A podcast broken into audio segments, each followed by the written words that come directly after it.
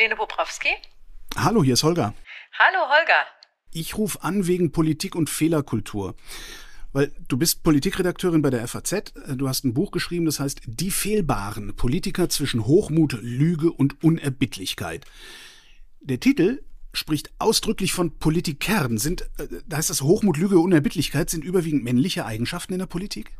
Ich würde sagen, tendenziell ja. Es gibt auch Frauen, sind davor nicht gefeit. Ähm, aber tatsächlich soll, ist da das generische Maskulinum gemeint. Also es sind Politiker, die auch, was auch Politikerinnen gemeint sind, auch wenn ich sagen muss, dass die Fehlerkultur insgesamt bei Frauen, wir haben insgesamt ein niedriges Niveau, aber bei Frauen ist es nicht ganz so schlimm wie bei Männern. Welche Unterschiede im Umgang mit Fehlern gibt es denn dann zwischen Politikerinnen und Politikern? Woran erkenne ich die?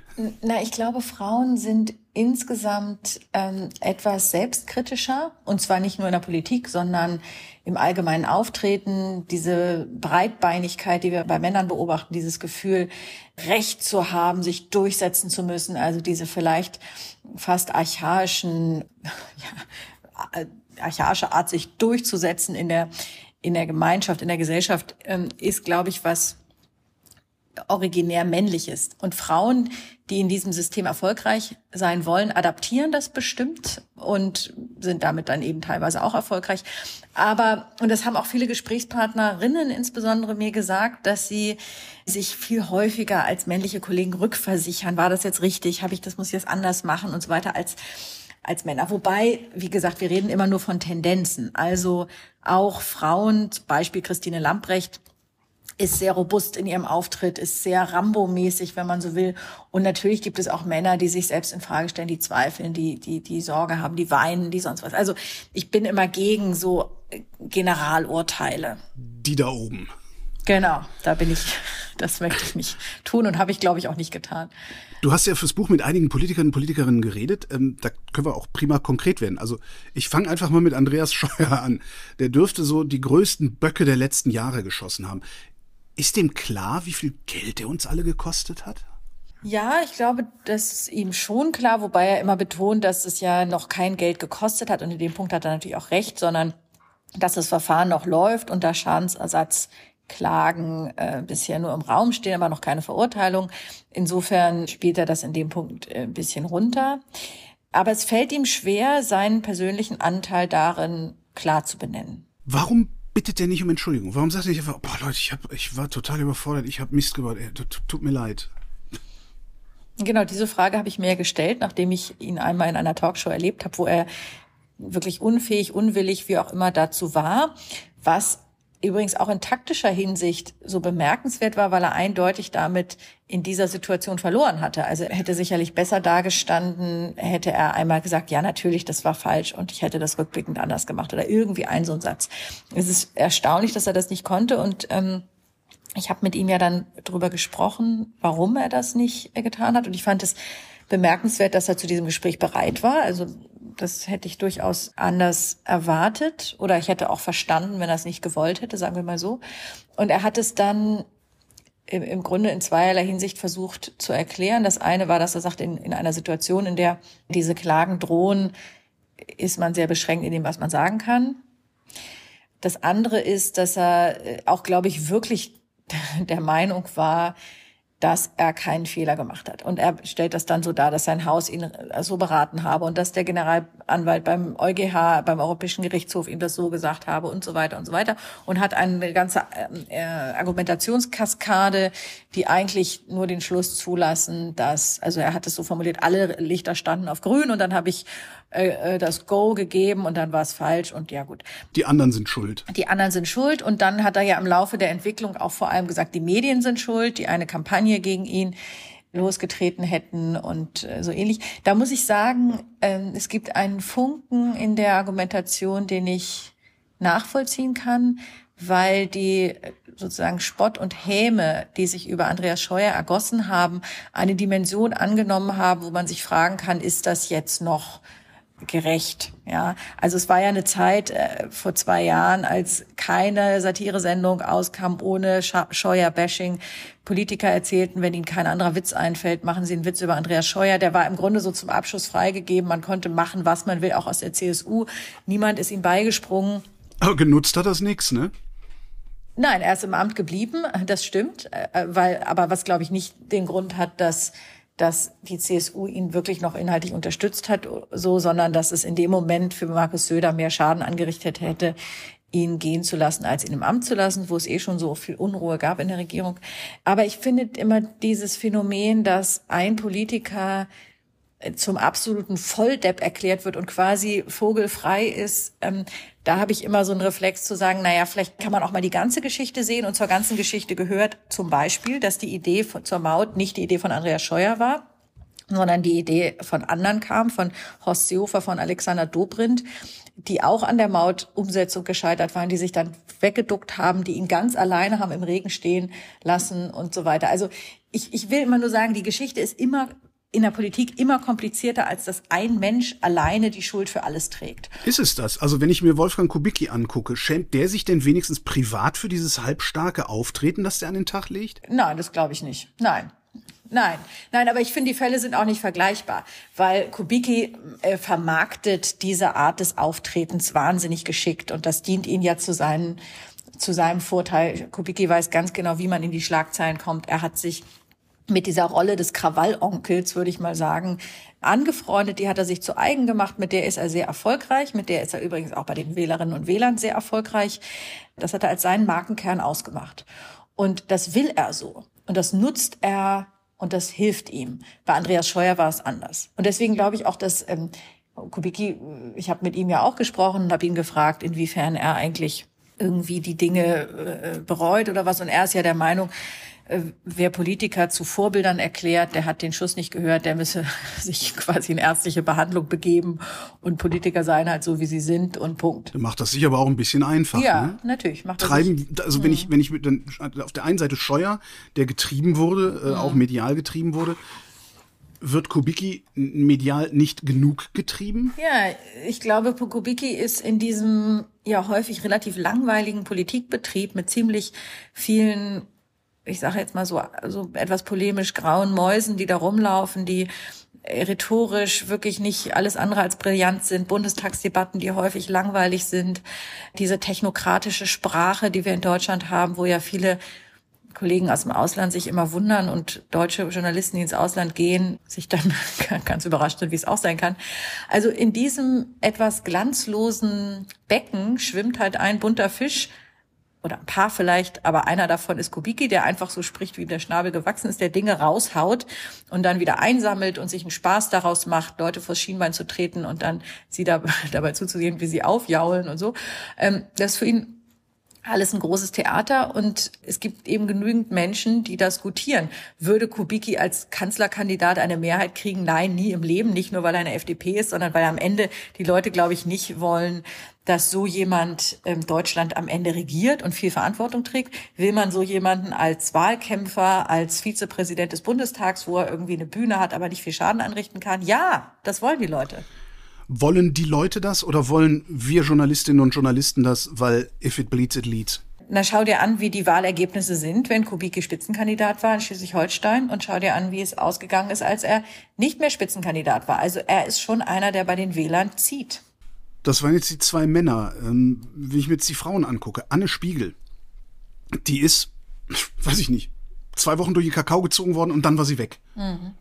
Was, was, was ist da passiert? Ich finde den Fall Anne Spiegel wirklich einen tragischen Fall, wo es mir auch sehr schwer gefallen ist, eine Haltung dazu zu finden, weil es man sie lässt einen so ratlos zurück, weil sie so voller Widersprüche ist.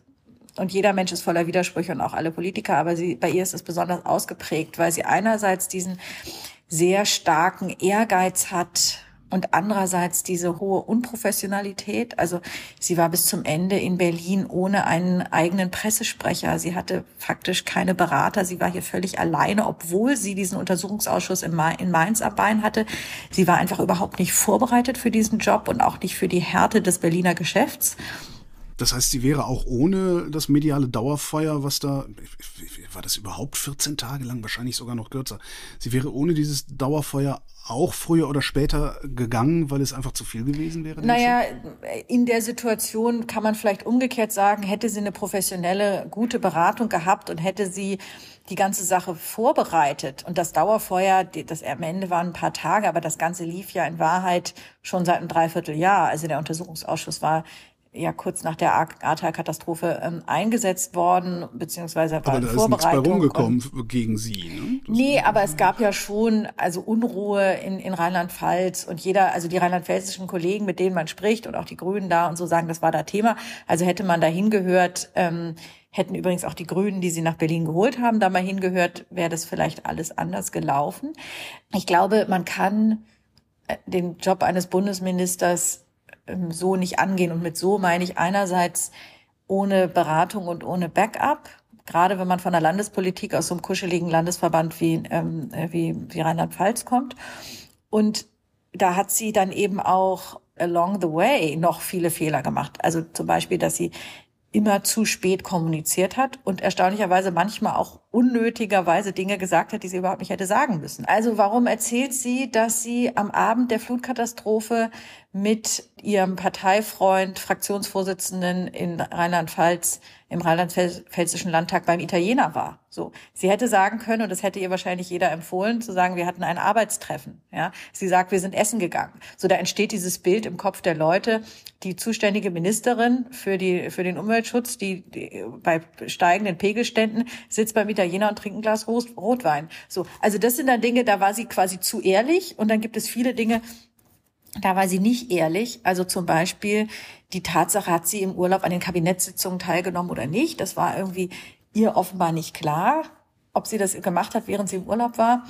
Und dann hat sie einfach der Bildzeitung gegenüber behauptet, ja, war, hab ich, so ein bisschen auf gut Glück. Und dann kam am nächsten Tag raus, nein, hatte sie gar nicht. Und das sind natürlich Dinge, die dürfen nicht passieren und die kann man ehrlich gesagt auch nicht einfach nur auf falsche Beratung schieben, sondern ich finde, aus einer, aus einer Verantwortung heraus, aus einer Haltung heraus, kann man nicht als Mensch äh, in, in dieser Situation, in so einer Position einfach irgendwas ins Blaue hinein behaupten. Also das ist, sind nicht nur die Umstände, an denen sie gescheitert ist, auch nicht die Frauenfeindlichkeit oder die Familienfeindlichkeit der Politik, sondern sie ist auch an sich selbst gescheitert.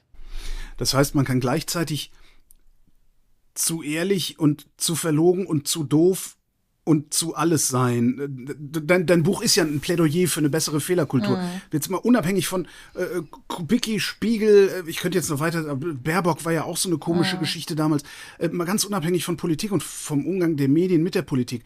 Was ist denn ein grundsätzlich guter, ein richtiger Umgang mit Fehlern? Gibt's den? Also vielleicht noch mal ein Satz zu Spiegel. Ich habe ja mein Kapitel auch genannt, Anne Spiegel und ihr seltsames Verhältnis ähm, äh, zur Wahrheit. Also das ist schon eine merkwürdige Sache und tatsächlich ist ja auch die Frage, wie viel Wahrheit muss und darf man sich leisten, eine ganz schwierige, weil die Menschen, die Wähler, auch in einer Demokratie in meinen Augen nicht alles, alles, alles wissen müssen und wahrscheinlich auch nicht alles wissen dürfen. Also nicht nur, weil es geheime Informationen gibt, die sind aus gutem Grund geheim. Und dann ist es natürlich auch so, dass eine Regierung immer diese, diesen Punkt Verunsicherung mitdenken muss. Ja, also wir erinnern uns alle an Thomas de Maizière, der bei diesem Auftritt in Hannover äh, bei einem Spiel der deutschen Nationalmannschaft Fußball irgendwie gesagt hat, wir müssen das Spiel absagen und wenn ich jetzt ihn die Gründe nennen würde, das würde dann die Menschen verunsichern. Da hat er natürlich erst recht Verunsicherung mit, mit angerichtet, ja. Also das ist, ist es ein heikler Grad. Und ich glaube, für, für bestimmte Fragen gilt es, gehört zur Professionalität auch vielleicht Positionen erst zu arbeiten und nicht jedes Zucken, jedes Zweifeln ähm, mit allen Menschen zu teilen, weil dann entsteht ein Bild von einer Regierung von Leuten, die überhaupt nicht wissen, was sie wollen und so. Das kann irgendwie nicht sein. Also das ist auch wiederum eine Verantwortung, eine Linie aufzuzeigen, die man gehen will und nicht jede Verunsicherung auf dem Weg offen zu legen. So. Und das gilt in gewisser Weise auch für Fehler. Also ich plädiere nicht dafür, dass man eine emotionale sozusagen Seelenspiegelung macht, ja, also dass man sozusagen jede äh, dass Politiker sich völlig entblößen müssen und all, je, jede, jede ihrer Regungen offenlegen müssen und ähm, ihre Verzweiflung und, und äh, sozusagen die, den Menschen am, am, am, am innersten teilhaben lassen. Das ist, glaube ich, auch falsch. Ja, das, äh, ja, das, das hält ja auch keiner aus, wenn nebenan die ganze Zeit einer am Jammern ist. Das ist ja das. Ja, das nein, will nein. auch keiner hören. Also das ist halt ehrlich gesagt, das will ja auch von mir, von dir, von niemandem. Ich will auch nicht, wenn wenn ich beim Arzt bin, will ich auch nicht hören, dass der morgens den Kaffee ver, ver, ver, verkleckert hat und seine Kinder zu spät zur Schule gekommen sind. Das interessiert mich nicht. Und deswegen äh, Politiker sind ja auch immer so ein bisschen Promis. Deswegen gibt es dieses dieses öffentliche Interesse auch an, an Details, die eigentlich äh, unwichtig sind. Aber ich glaube, das muss man irgendwie sehr dosieren. Übrigens auch als Medienvertreter muss man irgendwie immer sagen, was ist vielleicht wichtig und was ist unwichtig. So, aber äh, ich deswegen ich plädiere trotzdem für mehr Ehrlichkeit, aber eher ausgehend von dem Befund, dass es um die Ehrlichkeit überhaupt nicht gut bestellt ist, dass es die fast gar nicht gibt. Das ist ein, das, das Typische ist halt ein totales Abblocken, ein Teflonartiges sozusagen Ping-Pong Kritik sofort als Kampagne abzutun, sofort irgendwie den politischen Gegner selber zu beschuldigen und sowas. Und überhaupt nicht zu zeigen, dass man bestimmte Dinge aufnimmt, ernst nimmt und vielleicht überdenkt und vielleicht und möglichst auch noch die Schlussfolgerung zieht, es künftig anders zu machen. Das ist, glaube ich, etwas, was ich, was man generell vermisst. Und das muss, um das Vertrauen der Menschen nicht komplett zu verlieren, muss sich da was ändern. Der Mittler dahin, ähm, das ist ja letztendlich der Journalismus. Ähm, dessen Job ist es, Fehler aufzuzeigen, äh, auch da Druck zu machen, wo Druck hingehört und vielleicht auch da Druck rauszunehmen, wo Druck rausgenommen gehört. Also dieses Annalena Baerbock-Ding, ja, die hat ne, überspezifische Sachen und die hat, die hat Mist gebaut, aber ich habe zu irgendeinem Zeitpunkt dann damals im, im Wahlkampf oder was der Vorwahlkampf gedacht, so jetzt reicht's aber langsam. Also langsam, langsam wird's kampagnenartig und zwar auch von den seriösen Medien, die beteiligen sich daran. Ähm, ist, ist der Journalismus kaputt? Also, weil eigentlich müsste der doch ähm, Werkzeuge haben, die verhindern, dass der Scheuer so übermäßig rangenommen wird, dass die Baerbock so übermäßig rangenommen wird. Und eigentlich müsste er auch den Kubicki einfach wegignorieren, weil was der Mann macht, bringt dieses Land keinen Millimeter weiter. Genau, das ist halt äh, Entertainment bei Kubicki. Ja, ähm, also ich würde nicht sagen, der Journalismus ist kaputt, aber ich glaube, dass Journalistinnen und Journalisten sich stärker diese Verantwortungsfrage auch mal stellen müssen. Ja, und ich beobachte, dass man immer ganz, ganz schnell irgendwie dabei ist, zu sagen, Artikel 5, Pressefreiheit, total wichtig. Ähm, und alles andere, über alles andere reden wir nicht. Und alles andere wird sozusagen sofort als Bedrohung der Pressefreiheit angesehen. Und natürlich haben wir jetzt gesehen, Deutschland ist wieder abgesunken im, im, im Presseindex weltweit und es ist um die Pressefreiheit ähm, nicht so gut bestellt, wie wir immer alle denken, muss man absolut ernst nehmen. Und trotzdem kommt mir, wenn ich auf den Journalismus insgesamt schaue und gerade über auf diese Kampagnen schaue, ähm, diese zweite Frage häufig zu kurz. Weil ja Journalisten für sich in Anspruch nehmen, eine Wächterfunktion zu haben, die Mächtigen zu kritisieren, die, den Mächtigen auf die Finger zu schauen. Und um diese Aufgabe auszufüllen, muss man seinen Job, glaube ich, auch mit größter Ernsthaftigkeit machen. Und wenn man dann aber sozusagen gleichzeitig möglichst skandalisiert, weil das entweder irgendwie größere Aufmerksamkeit gibt oder mehr Klicks gibt oder was, dann, dann haben wir irgendwann ein Problem. Ja, also diese, diese ursprüngliche Wächterfunktion ist etwas, das hat mit so Unterhaltungsfaktor erstmal gar nicht so viel zu tun. Und, und ich finde, ich, ich bin da auch gar nicht festgelegt. Ich glaube auch, da gibt es kein Schwarz-Weiß, aber ich glaube, darüber wird eigentlich zu wenig gesprochen, außer natürlich, also über Medien und andere ähm, tun das. Aber die Frage ist ja schon, wer kontrolliert eigentlich die Medien? Ja, also wer kontrolliert den Kontrolleur? Das sind ja auch schwierige Fragen. Und noch mal ein Wort nur zu Baerbock. Ich glaube, dass es im Fall Baerbock auch berechtigte Kritik gab. Und ich glaube, dass der Reflex der Grünen, alles als Kampagne abzutun, auch nicht richtig war. Und das erleben wir jetzt gerade wieder mit Habeck, der mit seinem Patrick Reichen Staatssekretär da irgendwie tatsächlich einen Fehler gemacht hat oder sein Staatssekretär hat einen Fehler gemacht, den aber natürlich Habeck als Minister sich anrechnen lassen muss.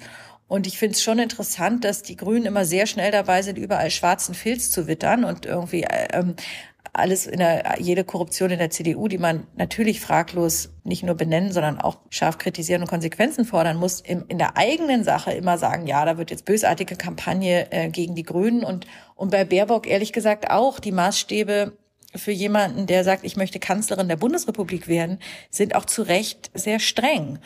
Bei Baerbock ging es ja auch um professionelle Dinge. Also wer meint, ein Buch schreiben zu müssen und dann auf 100 oder wie viel auf 200 Seiten 100 Plagiate hat, dann sagt das schon etwas über sie aus, auch über ihr, sie hat sich ja inszeniert als total perfektionistische, wahnsinnig kleinteilig arbeitende und, und so weiter in Detail verliebte Person. Und dann kriegt so ein Bild natürlich Risse und die muss man auch benennen und das kann man nicht dann als Kampagne abtun. Zumal die, die Grünen haben dann von Rufmord gesprochen. So, und das ist, wurde der, dem Ernst der Sache nicht gerecht. Ich finde auch, man, diese Doktorarbeiten, da finde ich, wurde auch teilweise ein Furor betrieben, ja. Also ob jemand jetzt vor 25 Jahren irgendwie eine Fußnote gesetzt hat oder nicht, finde ich was anderes. Aber wer im Wahlkampf, um sich bekannt zu machen, ein Buch schreibt, das in größerem Umfang Urheberrechtsverletzungen enthält, da kann man nicht einfach drüber hinweggehen.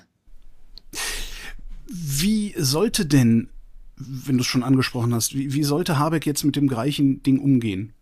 Ich finde, er hat es im ersten Schritt schon mal relativ gut gemacht. Er hat das ja nicht irgendwie klein geredet oder so, sondern hat sie, sobald er davon erfahren hatte, gesagt, das geht nicht, das ist ein Fehler. Da beißt die Maus keinen Faden ab, so sinngemäß, und gesagt, dieser Prozess muss jetzt komplett neu aufgerollt werden, neue Ausschreibung, neues Verfahren, so. Das ist jetzt erstmal die die angemessene Reaktion gewesen. Also es wäre fatal gewesen, hätte er jetzt gesagt, ja, aber das ist doch der Schäfer, das ist dieser Mann, der da Geschäftsführer dieser Agentur werden sollte, der ist der beste Mann und jetzt wollen wir ein Auge zudrücken oder so, das, das, das hätte er nicht überstanden. Und es wäre auch ein fatales Signal gewesen. Ja, ähm, Insofern war das im ersten Schritt richtig.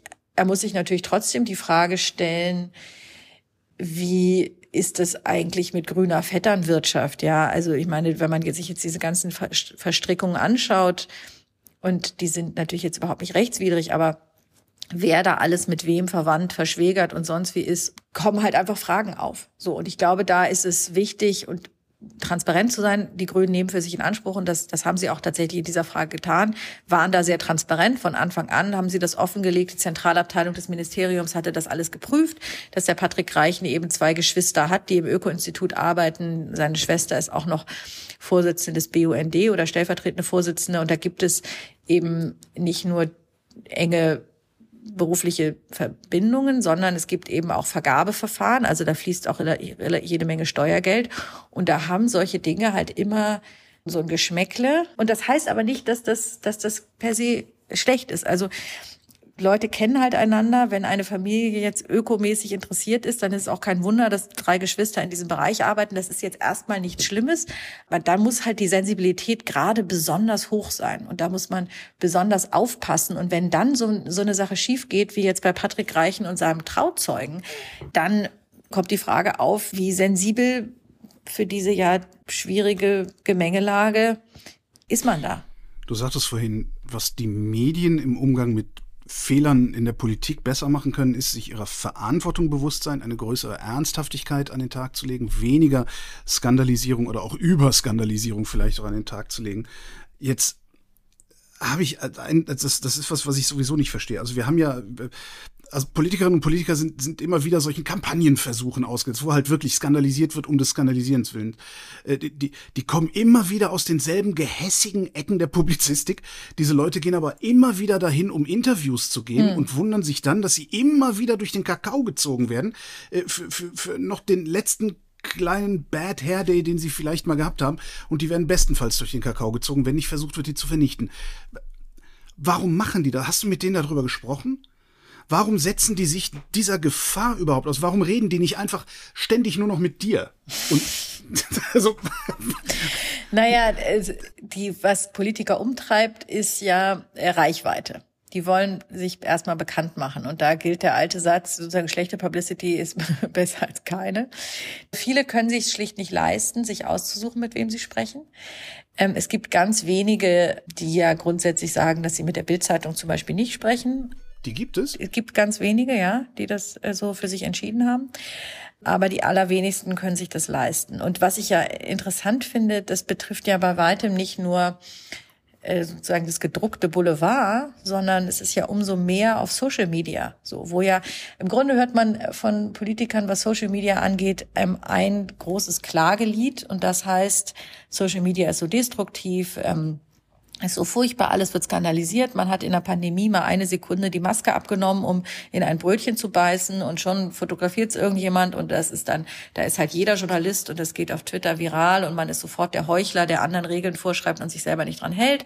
Und dann erzählt Jens Spahn, dass es ihm so viel besser geht, seit er äh, Twitter nicht mehr auf seinem Handy hat und Robert Habeck steigt aus und ist glücklich und alle so. Also ein einziges ähm, Eindreschen auf Social Media und dann hat man im krassen Widerspruch dazu die Situation, dass ähm, man Politikern dann sagt, na ja, also dieser eine Vorstoß war ja vielleicht nicht so gut oder warum haben Sie dies denn gemacht oder ist es nicht, äh, was weiß ich, äh, ähm, Nancy Faeser mit der Armbinde im, im, im, im Stadion in Katar, war das nicht vielleicht irgendwie dieses, und dann kommt die Antwort, naja, das waren 400.000 Likes. Ja, das ist die Währung, in der Politiker ihr eigenes Tun dann messen. Und ich will jetzt über die Armbinde gar nicht sagen, ob ich das jetzt gut oder schlecht finde. Ich will nur sagen, die Reaktion und bei vielen, vielen anderen Dingen ist, war das jetzt eine sinnvolle Sache?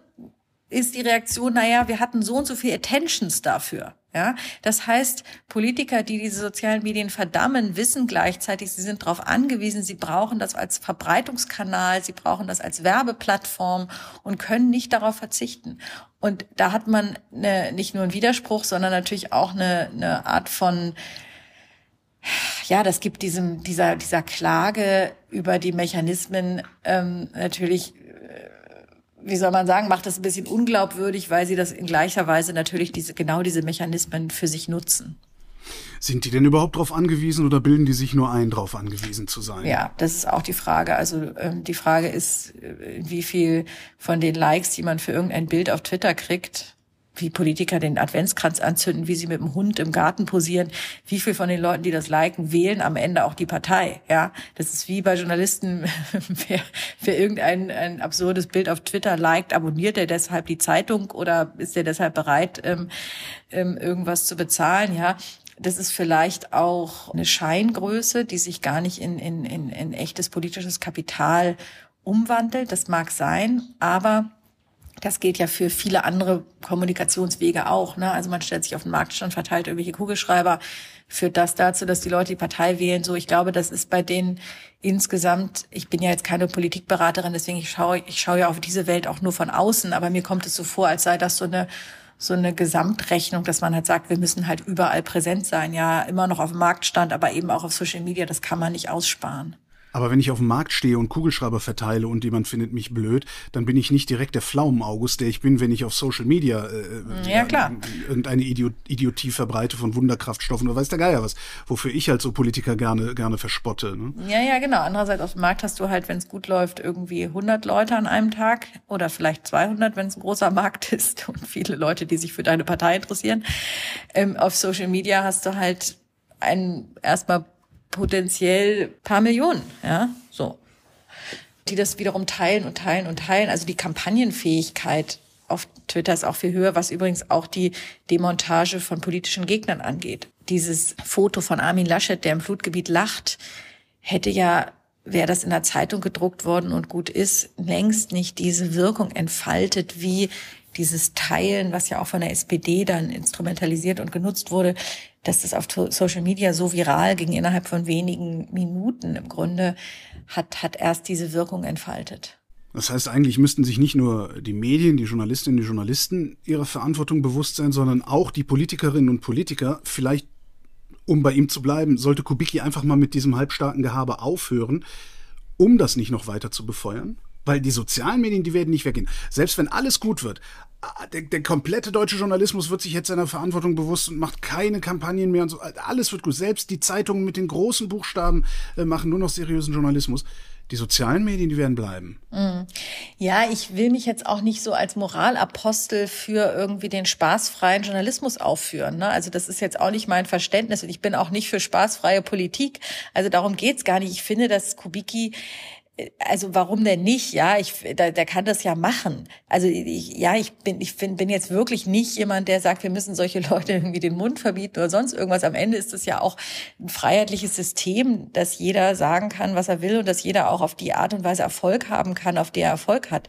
Aber letztlich trägt er ja dazu bei, ein, ein System zu befeuern, das dazu führt, dass alle anderen eine schlechte Fehlerkultur sich angewöhnen. Also was man halt äh, tun muss und, und so, das ist auch die Idee meines Buches gewesen, ähm, dass man einfach über bestimmte Mechanismen mal nachdenkt und dass man zum Beispiel, wenn es jetzt auf die Medien bezogen ist, mal nachdenkt, wenn wir irgendwie jetzt ein, was weiß ich, einen Konflikt in der Bundesregierung beschreiben und wissen, die FDP ist anderer Meinung, ja, rufen wir jetzt immer wieder Kubicki an, weil Kubicki das dickst, den dicksten Satz raushaut irgendwie und sagt, die anderen sind alle Volldeppen, sinngemäß. Ähm, jetzt will ich ihm das nicht äh, zuschreiben, sondern deswegen sage ich sinngemäß, ja. Oder rufen wir vielleicht jemanden an, der möglicherweise sogar inhaltlich fester im Sattel sitzt, aber das Ganze etwas differenzierter ausdrückt und nicht ganz so destruktiv ist. Also das sind Fragen, das meine ich. Es geht mir wirklich nicht darum, ähm, Kubicki die Bühne wegzunehmen. Ja, das ist ja schön. Ich finde ja auch, dass, dass, es, dass es gut tut, dass man in der Politik nicht nur Langweiler hat. Ja, so. Aber dass man nicht immer nur dieselben Krawallonkel als Journalist anruft, das vielleicht auch in Talkshows. Also warum sitzt da immer noch Sarah Wagenknecht und spricht angeblich für die Linkspartei? Ja, so warum saß bis vor kurzem immer Boris Palmer da und sprach für die Grünen? Also das sind ja alles so Dinge, die die funktionieren halt medial. Die, die, das generiert Zuschauerzahlen, Quoten und Klicks. Und das sind Fragen, die man sich mal stellen muss. Das ist aber auch vielleicht ein Appell an die anderen Politiker das ist ja auch so, sich mal ein bisschen mehr zu trauen. Also ich finde ja, es, man darf jetzt auch nicht ein Loblied singen auf die Maushaftigkeit und, und Langeweile der, der anderen Leute. Also es ist ja schon auch frustrierend, wenn man Politiker anruft, die irgendwie Mandat im Bundestag haben, die von einer ja, von, von Menschen gewählt worden sind, wenn die dann irgendwie nur einen Sprechzettel vorlesen und überhaupt nicht bereit sind, mal irgendwie eine eigene Meinung zu äußern, mal Millimeter abzurücken von der Parteilinie, sondern dann irgendwie vorgegeben auf irgendwelchen internen Kanälen einfach nur dasselbe reproduzieren und so. Das ist für mich auch keine gute Debatte, ja. Also ich, ich, ich finde, auch da kann man sich ein bisschen mehr Ehrlichkeit leisten und es ist immer so dieses Schwarz-Weiß. Entweder man, man haut irgendwie destruktive Geschichten raus oder man verkriecht sich hinter, hinter irgendwelchen äh, technokratischen Formulierungen und es gibt ja auch irgendwie was Vernünftiges dazwischen, ja das wäre schön. Ist vielleicht das Tempo auch ein Problem, in dem wir Medien produzieren und veröffentlichen müssen? Also weil der Sprechzettel ist ja vor allen Dingen dazu da, nicht ein falsches Wort zu sagen, das hinterher nicht mehr einzufangen ist. Ne? Ja klar, aber wenn, wenn also das ist wie mit der Fehlerkultur, ja, wenn häufiger mal Leute sagen, das war falsch, dann ist es auch nicht mehr der Skandal, wenn das einfach ein bisschen normaler geworden ist. Ja, wenn übrigens auch Medien mal sagen, ja, das hätte man vielleicht auch anders sehen können oder sowas. Also wenn alle ein bisschen weniger rechthaberisch und ein bisschen weniger irgendwie so starr wären, dann, wenn das alles etwas normaler wäre, dann ähm, wäre auch der ganze Diskurs anders. Aber ja, mit der Geschwindigkeit hat das sicher zu tun. Wobei wir ja auch in Deutschland jede Menge Wochen- und Monatszeitungen haben, die sich davon jetzt auch nicht grundlegend unterscheiden. Und übrigens auch Politiker, da denke ich immer so, muss man denn zu allem immer was sagen? Also man kann doch auch mal sagen, das weiß ich jetzt gerade nicht oder dafür bin ich nicht zuständig oder darüber habe ich mir noch keine Gedanken gemacht oder noch nicht genug Gedanken gemacht oder oder so. Ja, gut, kann man aber auch der Presse vorwerfen, müsst ihr denn jeden zu allem befragen? Ja, natürlich, ja. Am schlimmsten ist es ja, wenn wenn Fragen gestellt werden an, an Leute, die ganz offensichtlich für diese Frage in dieser Frage keinerlei Kompetenz haben und das meine ich, wenn in irgendwelchen Talkshows Sportler oder Sänger danach gefragt werden, was sie von diesem oder jenem halten. Und da fand ich äh, ja ganz, ganz großartig mal Jürgen Klopp. Es ist wirklich für mich ein absolutes Vorbild. Er sagte so, ich fragt mich alles, was zum Thema Verteidigung, Dribbling oder Elfmeterschießen irgendwie gut ist und vielleicht noch irgendwie zu Sportkommunikation nach verlorenen Spielen. Aber bitte fragt mich nicht zum Brexit, weil ich weiß auch nicht mehr als der Mann, der gerade aus Karstadt kommt und dem da, ähm, irgendein Fernsehsender ein Mikrofon unter die Nase hält. Aber was würde passieren, wenn diese Antworten Politiker geben würde? Da wäre doch in Deutschland vier Wochen lang würde doch der Betrieb stillstehen. Naja, es kommt darauf an. Also wenn man jetzt irgendwie sagt, als Politiker fragt mich nicht nach Politik, ja, das, dann hätte man, gut. da hätte man ein Problem. Aber, aber als, weiß ich, Verteidigungspolitiker äh, äh, über Entwicklungshilfe zu reden oder sowas. Naja, man kann, man kann ja zum Beispiel, also das passiert ja auch ganz selten mal, dass man sagt, ähm, das ist nicht mein Spezialgebiet, man erwartet natürlich von Politikern schon auch zu Recht, dass sie eine Art von, von Haltung haben. Ja, mhm. also, dass sie sagen irgendwie, wenn man jetzt sagt, ich habe über die Frage von Entwicklungshilfe in meinem Leben noch nicht nachgedacht und ehrlich gesagt interessiert es mich auch nicht, finde ich jetzt schwierig, ja. Also, das würde ich auch kritisieren. Wenn jetzt jemand sagt, ähm, ich, ich äh, bin zuständig für Sozialpolitik, und in Entwicklungshilfe gibt's andere in meiner Partei, die sich damit intensiv beschäftigen. Aber ich bin grundsätzlich der Meinung, dass, was weiß ich, ja, das Konzept Hilfe zur Selbsthilfe irgendwie richtig ist, ja, oder ich, wie auch immer. Irgendwie, das ist doch okay. Und wenn man dann sagt, ja, aber wie ist es in dem einen konkreten Fall? Da hat es doch total schief gelaufen, weil das Geld versandet ist, wie auch immer. Da muss man sagen, ja, das, ich kann diesen Fall nicht beurteilen. So, also ein bisschen mehr Mut zur Lücke. Ist übrigens auch eine Juristenkrankheit. Ich bin ja Juristin und das lernt man ja auch als Jurist immer so, gib auf jede Frage irgendeine Antwort und sei es, das steht im Gesetz, ja, aber so bloß nicht sagen, ich weiß es nicht.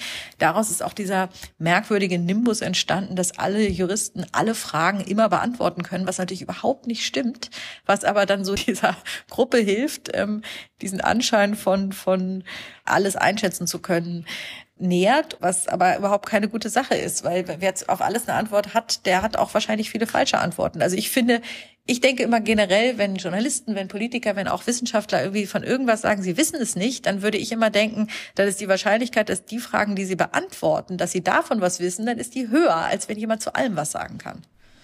Und es kann noch viel schlimmer sein, als äh, auf irgendwas mal keine Antwort zu wissen. Ich zum Beispiel, ich habe keine Fragen mehr.